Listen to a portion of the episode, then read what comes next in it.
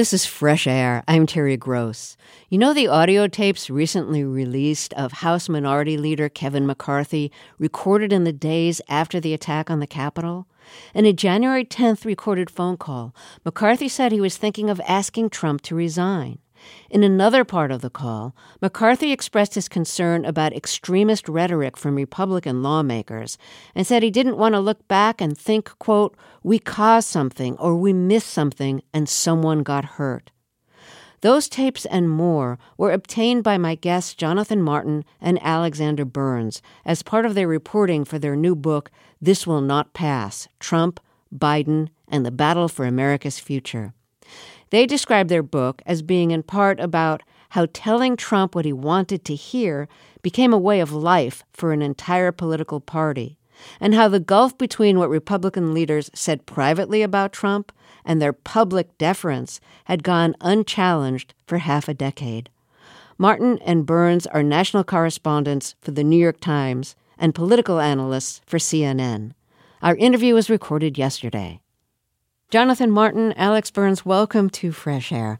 I want to start with one of the tapes, and this is part of the phone call on January 10th with House Minority Leader Kevin McCarthy, Steve Scalise, the second ranking House Republican, and Liz Cheney, the House member who has stood firm in her denunciation of Trump's behavior and is serving on the House Select Committee investigating January 6th.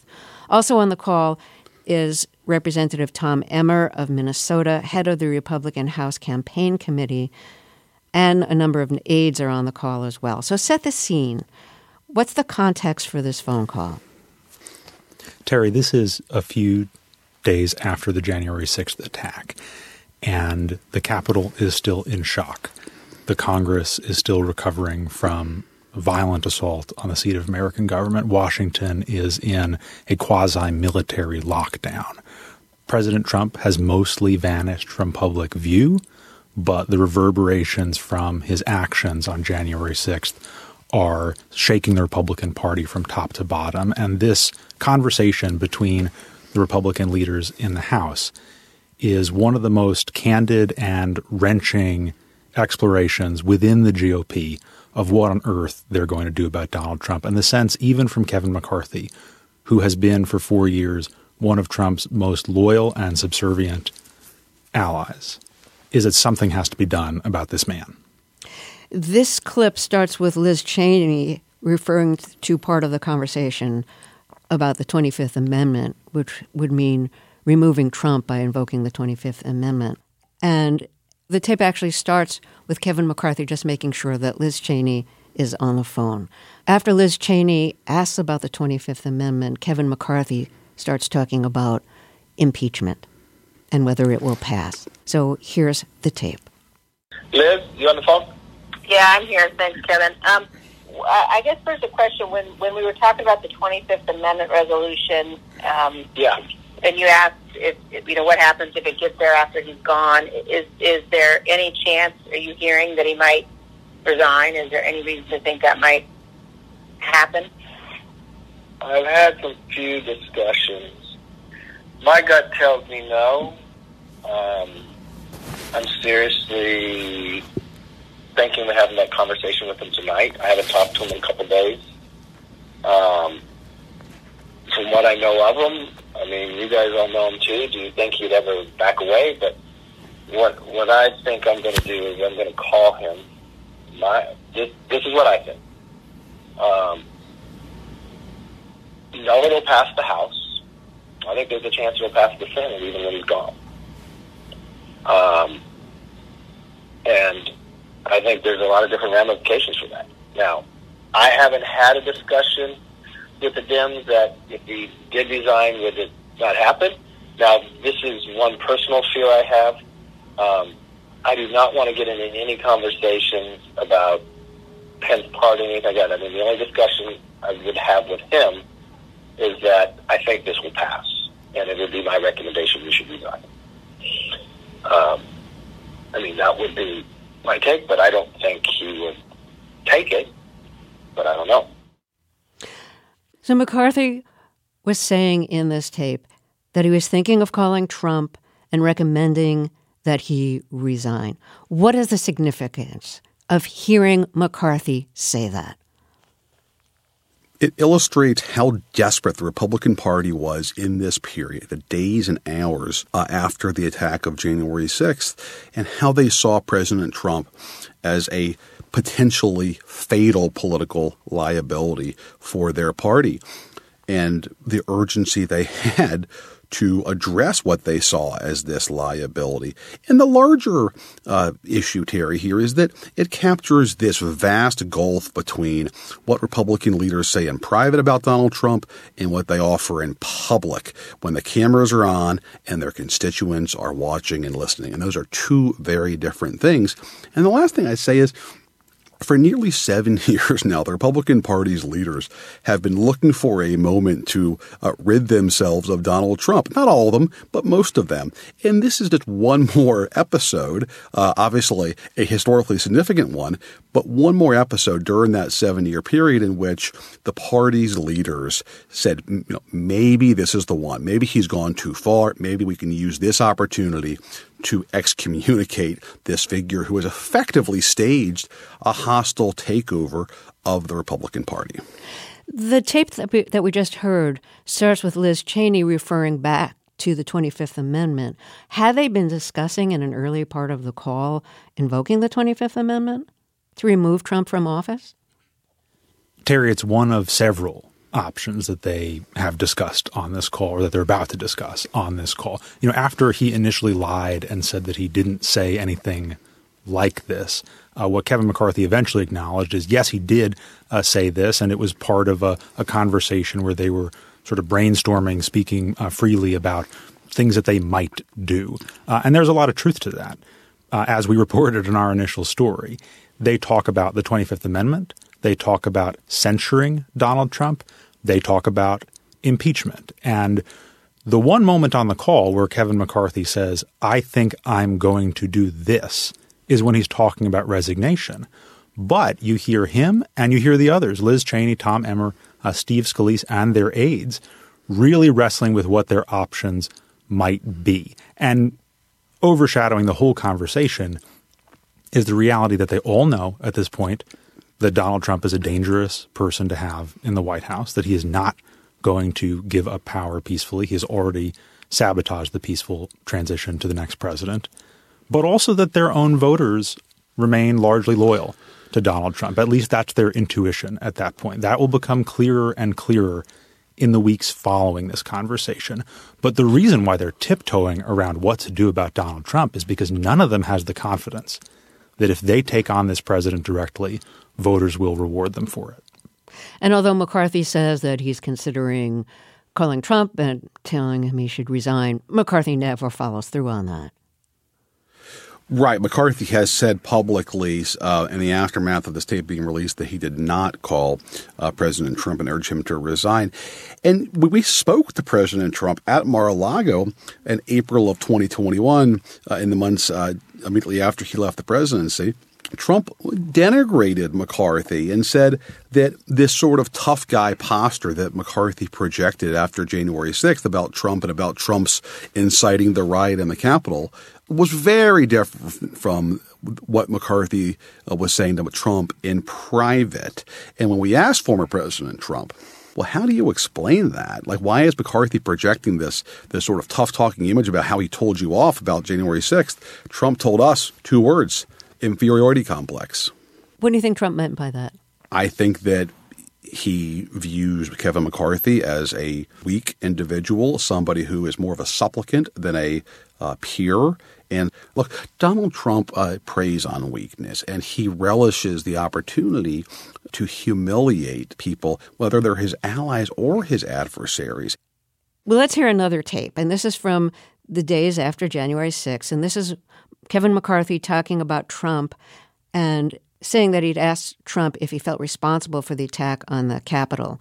So, is there anything you want to say to set the scene for this call? Terry, this is a, a conversation with a much, much larger group of Republican lawmakers. So the call that we just heard was on January 10th, and it was just with the senior team of Republican leaders in the House. What we're about to hear is a conversation the following day with the entire House Republican Conference. So that's a couple hundred lawmakers, including the most moderate members of the party and the most extreme right members of the party who are still uh, Trump diehards and who are still out there stoking anger and paranoia about the 2020 election. So McCarthy is speaking to a much larger audience, and I think you hear in his voice a sense that he does want to stay sort of on the right side of his team collectively while still saying something disapproving of Trump. Okay, so here's the tape. But let me be very clear to all of you, and I've been very clear to the president. He bears responsibilities for his words and actions. No ifs, ands, or buts. I asked him personally today Does he hold responsibility for what happened? Does he feel bad about what happened? He told me he does have some responsibility for what happened. Um, and he need to acknowledge that. What do you think is the significance of what McCarthy is saying there? Terry, I would make two points. One, you can tell he's talking to the larger audience of uh, the entire House GOP conference because of the tone he's taking and the way he's delivering um, uh, that presentation. You can, you can hear him reading from the talking points in front of him. And he's taking a sort of tougher tone about President Trump to the House GOP conference because at that point he had a lot of angry members who wanted uh, some kind uh, of accountability for President Trump. They, they were wanted to make a statement that what he did was not acceptable in inciting the violence of January 6th. But of course, McCarthy uh, is straining to portray President Trump uh, and his conversations with President Trump as something uh, they are not. You know, of course, this president is not going to take responsibility for his conduct before and during January 6th. That's fantasy. But in that moment, McCarthy is trying to placate a House Republican conference that, that that's angry, that wants the then president to face some accountability. But it's a, it's a moment in time, Terry, and the moment passes quickly. And once McCarthy sees his flock, his members, drifting back to Trump or just not caring that much about January 6th, generally, he moves back and embraces Trump. McCarthy does. You know, my impression of these tapes is that they're recorded at a time when lawmakers are still feeling the fear of January 6th, hearing gunshots, knowing that the, the whole Capitol is being attacked, that they have to be evacuated, that their lives are in jeopardy. And once that fear just kind of slowly vanishes over time, then it's kind of business as usual. Is that your impression? Terry, I think I would present that a little bit differently in that the sense of urgency, at least among Republicans, that something had to be done about Donald Trump does fade. And for some of them, it fades very, very quickly, including, obviously, Kevin McCarthy. The sense of danger and the atmosphere of menace and of incipient violence does not fade that quickly. One of the things that struck us over and over again was how many lawmakers in both parties different ages, different ideological orientations, express to us a sense of real fear. And we're talking deep into 2021. This is not just in the immediate aftermath of January 6th. The death threats they receive, the harassment online and by phone.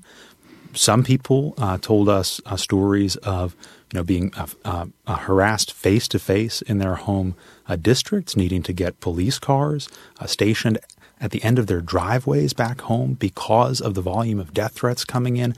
I think this is something that the American people don't totally uh, uh, grasp right now because these lawmakers are pretty reluctant, understandably, uh, to talk about this. But the mood on Capitol Hill, even today, is so starkly different and so much tenser than it was even a year and a half ago when things were not exactly warm uh, and friendly up there. January 6th has cast a very, very long shadow over our government.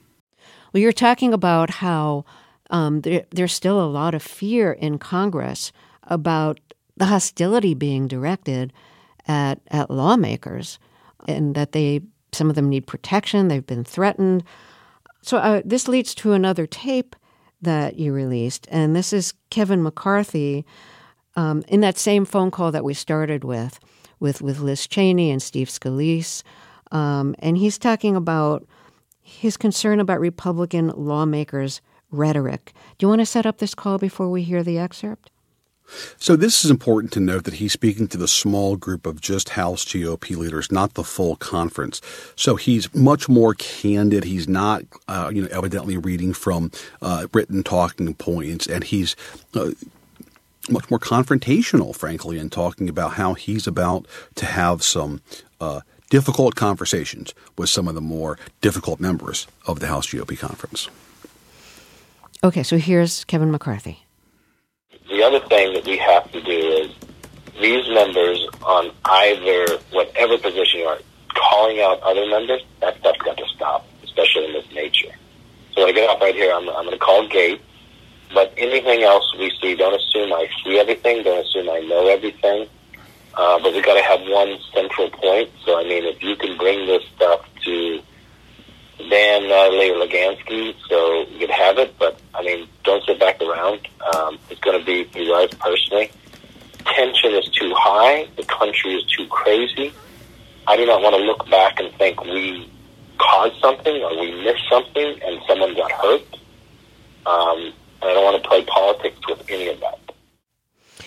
What's kind of ironic here is he's in part trying to protect his own um, his own House members, including Liz Cheney, but then the Republicans turn on Liz Cheney. They strip her of her leadership position. They create a lot of hatred toward Liz Cheney. Yeah. And one of the reasons why we wanted to spend so much time reporting this book in 2021 instead of you know, you know, racing to turn it in after the campaign is because it was our bet, Terry, that there was a lot to capture in the aftermath of January 6th in both parties. And we chronicle at great length the weeks and months after the 6th and how it shaped the Republican Party and specifically what happened with Liz Cheney and her fate and how she went from being the, the scion of this prominent conservative family to an outcast in today's Republican Party. And that happened because of one simple reason. After January 6th, she wouldn't shut up. Everybody else, with a few exceptions in the House GOP conference, dropped their criticism of President Trump, stopped talking about his inciting the riot in the Capitol, and just moved on. And she would not move on. And she kept talking about Trump as a member of the leadership. And she would do so standing at press conferences with McCarthy squirming next to her, looking awkward.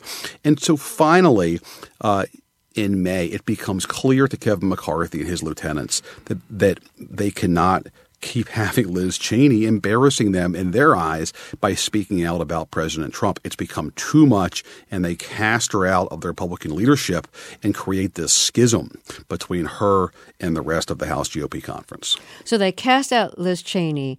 Meanwhile, you know, McCarthy is saying in this tape he's afraid someone's going to get hurt. He doesn't want to play politics with any of this.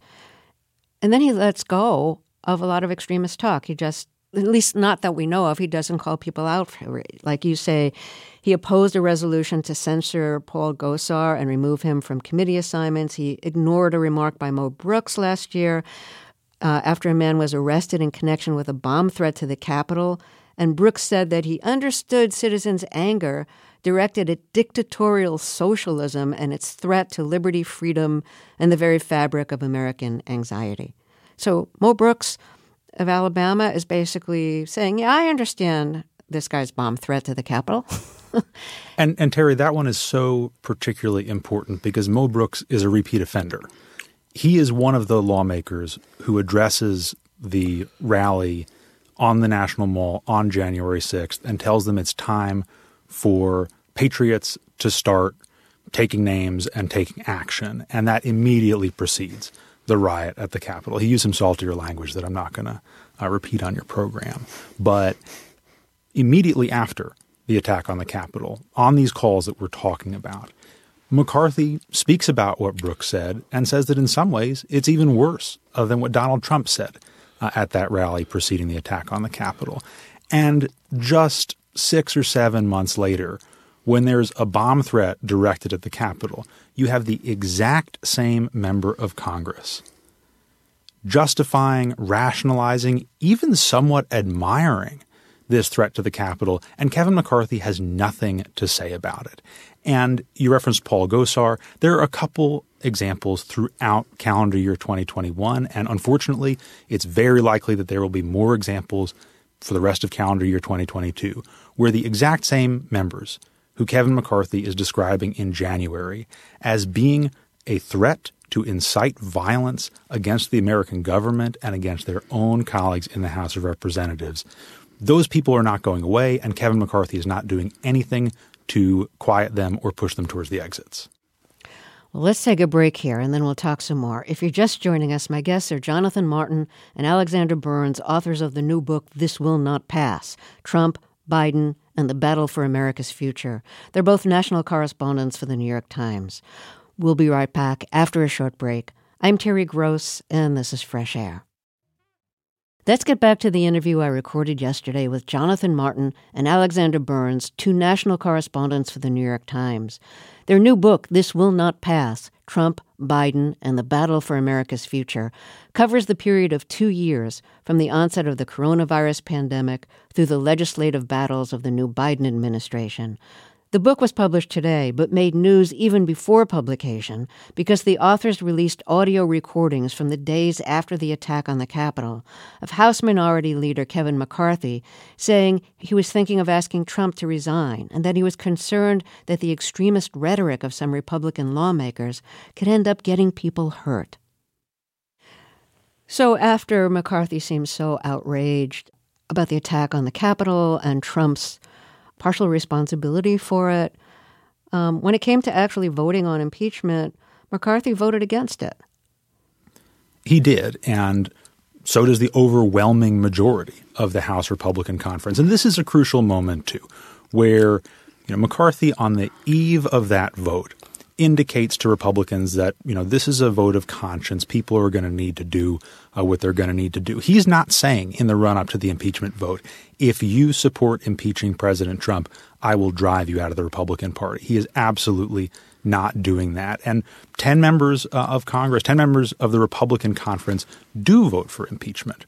But what happens after that is not only does Kevin McCarthy not himself uh, vote for impeachment, but he encourages those members really not to talk about it anymore. That, you know, be that as it may, you needed to vote for impeachment. It was a vote of conscience. You know, could you please talk about other stuff now? And what's really telling Terry is almost every single one of them obliges. And that's what makes Liz Cheney uh, such an outlier, that there are members of Congress who cast an extraordinarily difficult vote as Republicans supporting the impeachment of Donald Trump. And they did it because they thought he was a threat to the country and that what he did on January 6th demanded the sternest punishment available to them.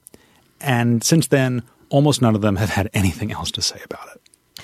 There are members in the House the Republican Party who are very motivated by ideology or by conspiracy theories.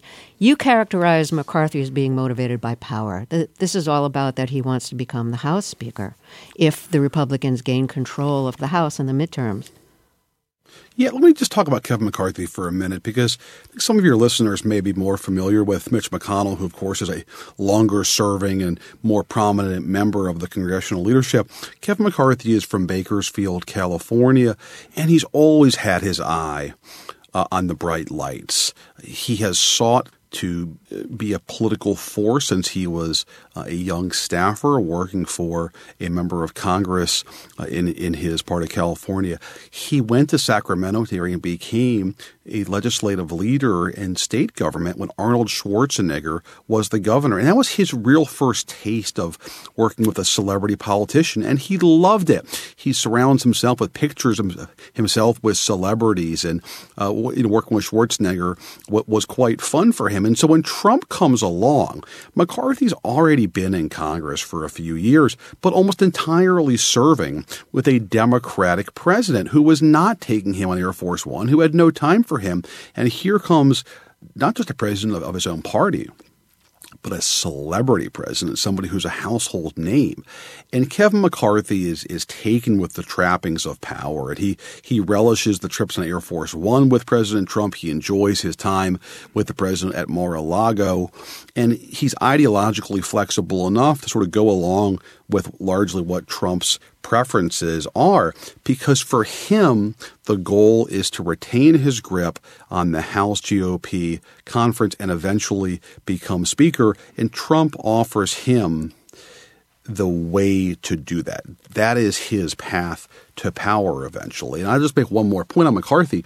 He's tasted defeat he, we have reporting in the book that when he first ran for the House in 2006, he told associates uh, that he wanted to be Speaker someday. Not a lot of first time candidates for Congress will say such a thing in public, but McCarthy did. And he ran for uh, Speaker and lost that race seven years ago. And he lost it, Terry, because there was a faction on the far right in the House that was not comfortable with him.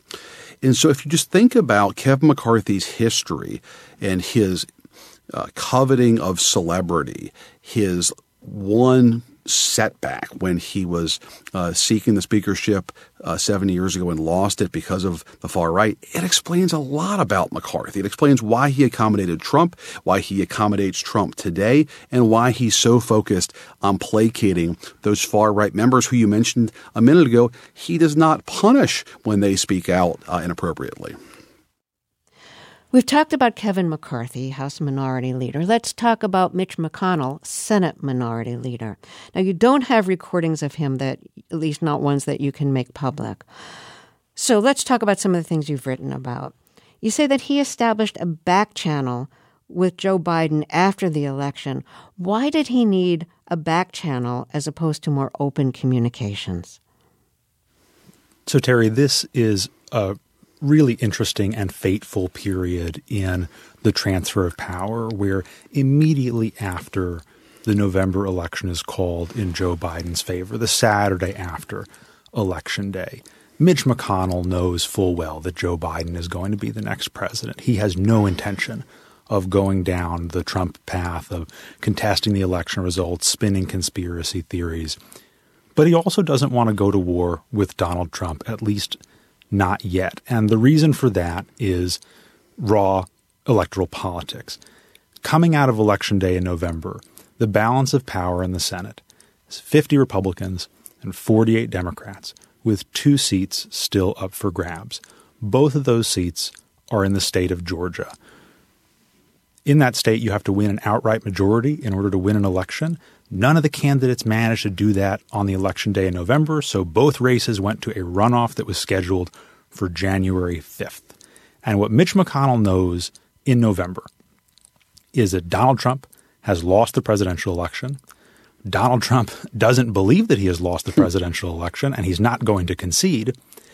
And Donald Trump is capable of sabotaging the Republican Party's ability to maintain control of the Senate because if McConnell criticizes Trump and clashes with him openly about the outcome of the presidential race, then Trump can turn around and urge his voters to stay home and not vote for Republicans in Georgia. So that brings us to the back channel that you just described. McConnell wants to open communication with Joe Biden, but he doesn't want an open clash with Donald Trump. So he asks one of his deputies in the Senate, John Cornyn, Texas Republican, to speak to one of Biden's close allies in the Senate, Chris Coons of Delaware, and transmit a message back to the president elect that he's prepared to recognize him at some point, that he's prepared to talk at some point, but not yet. And please don't call me the the ask of Joe Biden is don't put me, Mitch McConnell, in a position where I either need to take your call and enrage Donald Trump or reject your call and insult the next president of the United States. And tellingly, Terry, Joe Biden honors that request. It's just so interesting how politics is superseding democracy. I, political interests are superseding the democratic procedures that are standard in the United States. And I think, Terry, that's one of the most consistent and central themes of this book is that at so many of the crucial junctures in the democratic process over the last two years, what the people in charge of the country, or at least ostensibly in charge of the country, were thinking about either first and foremost or pretty near to it was electoral politics. And there's almost no one of whom that is more true uh, than Mitch McConnell in November and December. He knows that what Donald Trump is doing is unacceptable and outside the political mainstream. He gets a call from Donald Trump in early December, and he takes this call during a meeting of other Senate Republican leaders where Trump tells him openly, I'm trying to get the governor of Georgia to overturn the result of the election there. And I'm trying to get state legislators in states like Michigan and Pennsylvania to overturn the results of the election there. And Mitch, we got to do this in order to win those Senate seats in Georgia. And McConnell listens to him and he hangs up the phone and he takes off his glasses and he rubs his eyes and he tells his colleagues, we got to stay focused on Georgia. And Terry, he means the elections in Georgia. He doesn't mean defending the outcome of the presidential race in Georgia because that is how important keeping the Senate majority was to him. That he was willing to look the other way and for all his private discomfort, not take on Donald Trump just yet. Let me reintroduce you both here. If you're just joining us, my guests are Jonathan Martin and Alexander Burns, authors of the new book, This Will Not Pass Trump, Biden, and the Battle for America's Future. They're both national correspondents for the New York Times. We'll be right back. This is Fresh Air. This is Fresh Air. Let's get back to the interview I recorded yesterday with Jonathan Martin and Alexander Burns, national correspondents for the New York Times and authors of the new book, This Will Not Pass Trump, Biden, and the battle for America's future. Jonathan, you were in a pretty unique position while reporting this book. On January 6th, you were at the Capitol. You were there when the Capitol was attacked, and you evacuated along with um, people from Congress and hid out together. And you observed during that process and right after it things that were very useful for this book. So let's start with something with an encounter that you had with Mitch McConnell, and this is right after the certification of the election. So they hadn't gone home yet. You know, eh, they were just like they were they were hiding, and then they went back to the chamber and voted. And after the vote, so this is like the wee hours um, yep. in yes, in, right. in January seventh, like really early in the morning, after midnight, and you're at the elevator and you run into Mitch McConnell there and um, he tells you that he's disgusted with Trump. Tell us about that conversation. McConnell was leaving the Capitol early on the morning of January 7th after what was probably uh, the most wrenching uh, day of his career in Congress and probably the most wrenching day of his history uh, in the U.S. Capitol. He first went there as an intern in the mid 1960s, so we're talking about more than a half a century uh, of, of, service uh, in that building. And McConnell comes off the elevator on the first floor of the Capitol on his way home, and he beckons me to a uh, a doorway where there would be at least a modicum of privacy, and he asked me uh, the first question, which was, What do you hear about the 25th Amendment? And what he's getting at is, is there a possibility that the Trump cabinet will drive him from office before January 20th and rid us of this now disgraced president? Um, because McConnell is so eager to uh, get rid of Trump, uh, excommunicate him from the presidency and the Republican Party, that he sees an opportunity and this is what's so key about McConnell in that moment. Yes, he is he is unnerved by what has taken place in the Capitol that day. He's angry about losing his majority the, the previous day in that Georgia runoff that Alex was talking about. But he's mostly, as he put it, exhilarated. Why? Because finally he thinks this is the chance we can cut the cord and move on from Donald Trump. And at first he thinks that that's possible to do via the 25th Amendment, which is why he's asking me. He's looking for intelligence. What am I picking up? What am I hearing from other lawmakers that day? You quote McConnell as having said, if this isn't impeachable, I don't know what is. But but he didn't vote to convict Trump in the Senate. So this is now Monday, January 11th, and McConnell is back in Kentucky. He's in Louisville, and he's having lunch, uh, having a, a Chick fil A takeout lunch in the office of one of his uh, advisors. And McConnell is still relishing the prospect that this could be the opportunity. This could be the moment to drive Trump from political power. And McConnell thinks that House Democrats are going to impeach uh, President Trump that week. As he puts it, they're going to take care of the son of a bitch for us, he tells advisors uh, at that lunch. And that subsequently there will be the votes in the Senate, there will be the two thirds votes needed to convict Trump of high crimes and misdemeanors, and then after that, to take a vote to bar him from serving in office before. McConnell, at, in this moment, is bullish on the opportunity to depose Trump, to exile him uh, forever from political power.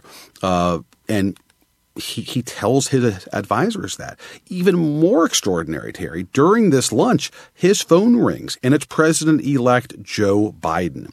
And Biden is asking McConnell, you know, can there be a sort of two track uh, uh, effort in the Senate to both confirm my new nominees to put together my government and also impeach the outgoing or or then departed uh, president. And McConnell says he's going to talk to his chief of staff, but he does think it's possible. And Biden, who of course served with McConnell for decades in the Senate, in a human moment says, Mitch, take care of yourself. Be careful out there. These guys are crazy. And what Biden means is McConnell himself could be targeted by extremists, and McConnell himself could be uh, at risk. If you're just joining us, my guests are Jonathan Martin and Alexander Burns, authors of the new book, This Will Not Pass Trump, Biden, and the Battle for America's Future. They're both national correspondents for the New York Times. We'll be right back. This is Fresh Air. I want to get back to the fact that Jonathan Martin, you were at the Capitol on January 6th, and you were in the room with lawmakers when they were evacuated from the Capitol and escorted through the tunnels through to a room in another office building. And while you were there with a lot of Democratic and Republican lawmakers, you overheard Lindsey Graham talking, well, actually kind of hollering at a Capitol police officer. Tell us what was going on and what Lindsey Graham said. So you have to understand the moment. Um, there is uncertainty verging on chaos uh, because the Capitol has been overrun. And these senators are seeing images on their phone of uh, people marauding in the Capitol, of Confederate flags being uh, displayed uh, outside the Senate chamber. They're getting text and panicked phone calls from their spouses and family members saying, Are you okay? And so th- there is a mood of great nervousness uh, in this period it, on the afternoon of January 6th as the senators gather uh, in this large conference room in uh, the Hart Building. And a few times, uh, Capitol Police officials tried to get their attention to speak to the group of senators.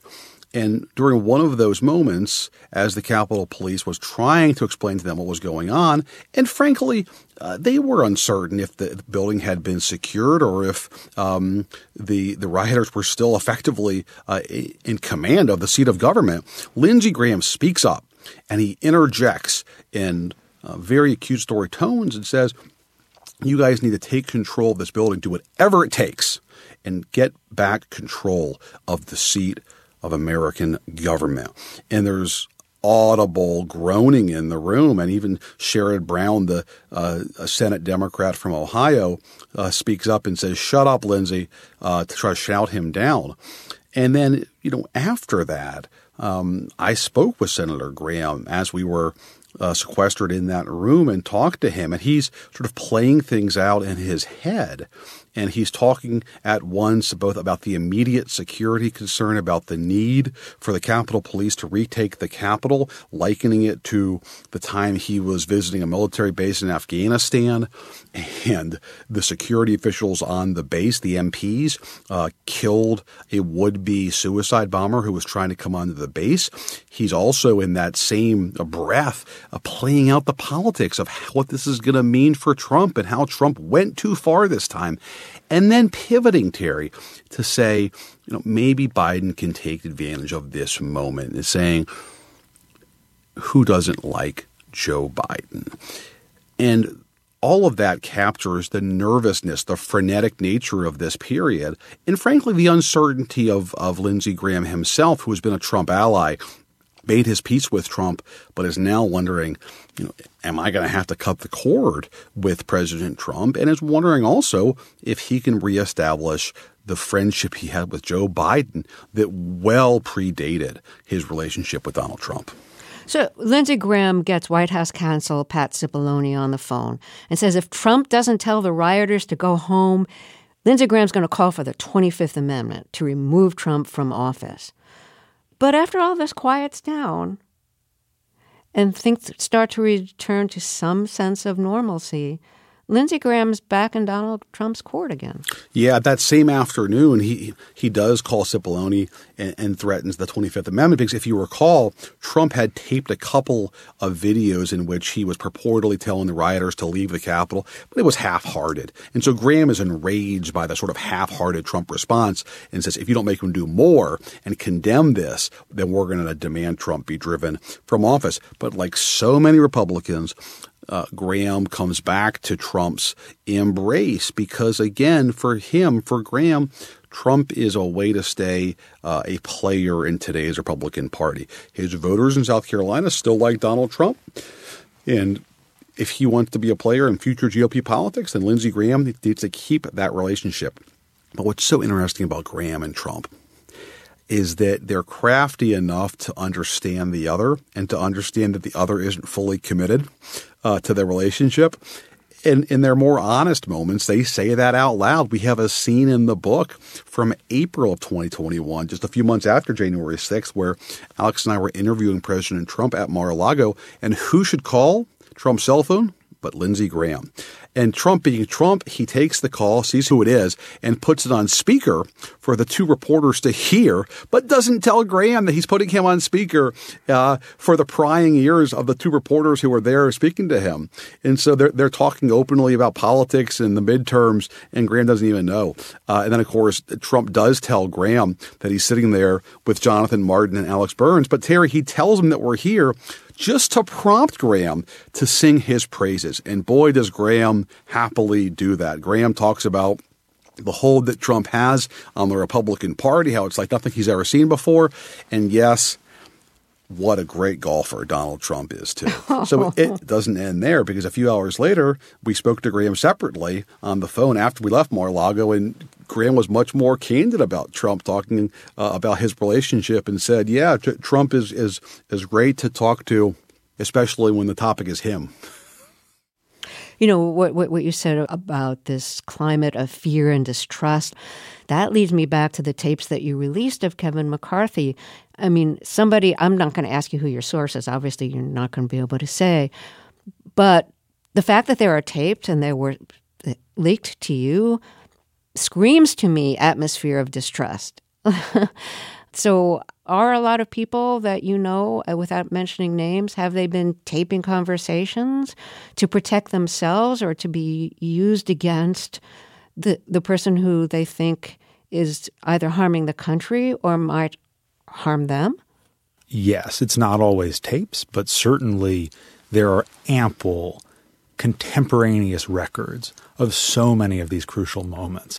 And one of our real priorities in reporting this book was to try to gather as much of that material as possible. We've not been able to put it all out in public. It's not likely that we ever uh, will be able to put all of this out in public, but there is a sense, I think, pretty broadly in Washington, certainly right after January 6th, that people are living history and they're living through a really dangerous moment in the life of the capital and the life of American democracy. And our hope in assembling the narrative in this book is to tell that story as fully as we can and to show what political reporting ought to do in a moment like this. There is a whole lot of raw politics in our book, but it is all in this larger context of an ongoing and acute national crisis and a crisis of whether this American democratic system can ever work again. And there are people at all levels of both parties who are deeply concerned that the answer is no. And it is, in our view, an act of real bravery and an act I think it's not too far to say of real heroism for people who are present in these vital moments to do what they can to preserve them so that now or a couple of years from now or decades from now, people will understand what the country lived through in this moment and whether it did or did not come out all right. Well, Jonathan Martin, Alex Burns, thank you so much for joining us on the show and thank you for your reporting. Thank you, Terry. Thanks, Terry. Jonathan Martin and Alexander Burns are the authors of the new book, This Will Not Pass Trump, Biden, and the Battle for America's Future. They're both national correspondents for the New York Times. Our interview was recorded yesterday. Tomorrow on Fresh Air, my guest will be Swedish actor Alexander Skarsgård, star of the new Viking epic film The Northman. He played a vampire who had been a Viking in HBO's True Blood. More recently, he played a tech billionaire in Succession and an abusive husband in Big Little Lies. The Northman is violent and bloody, but Skarsgård is from a pacifist family. I hope you'll join us.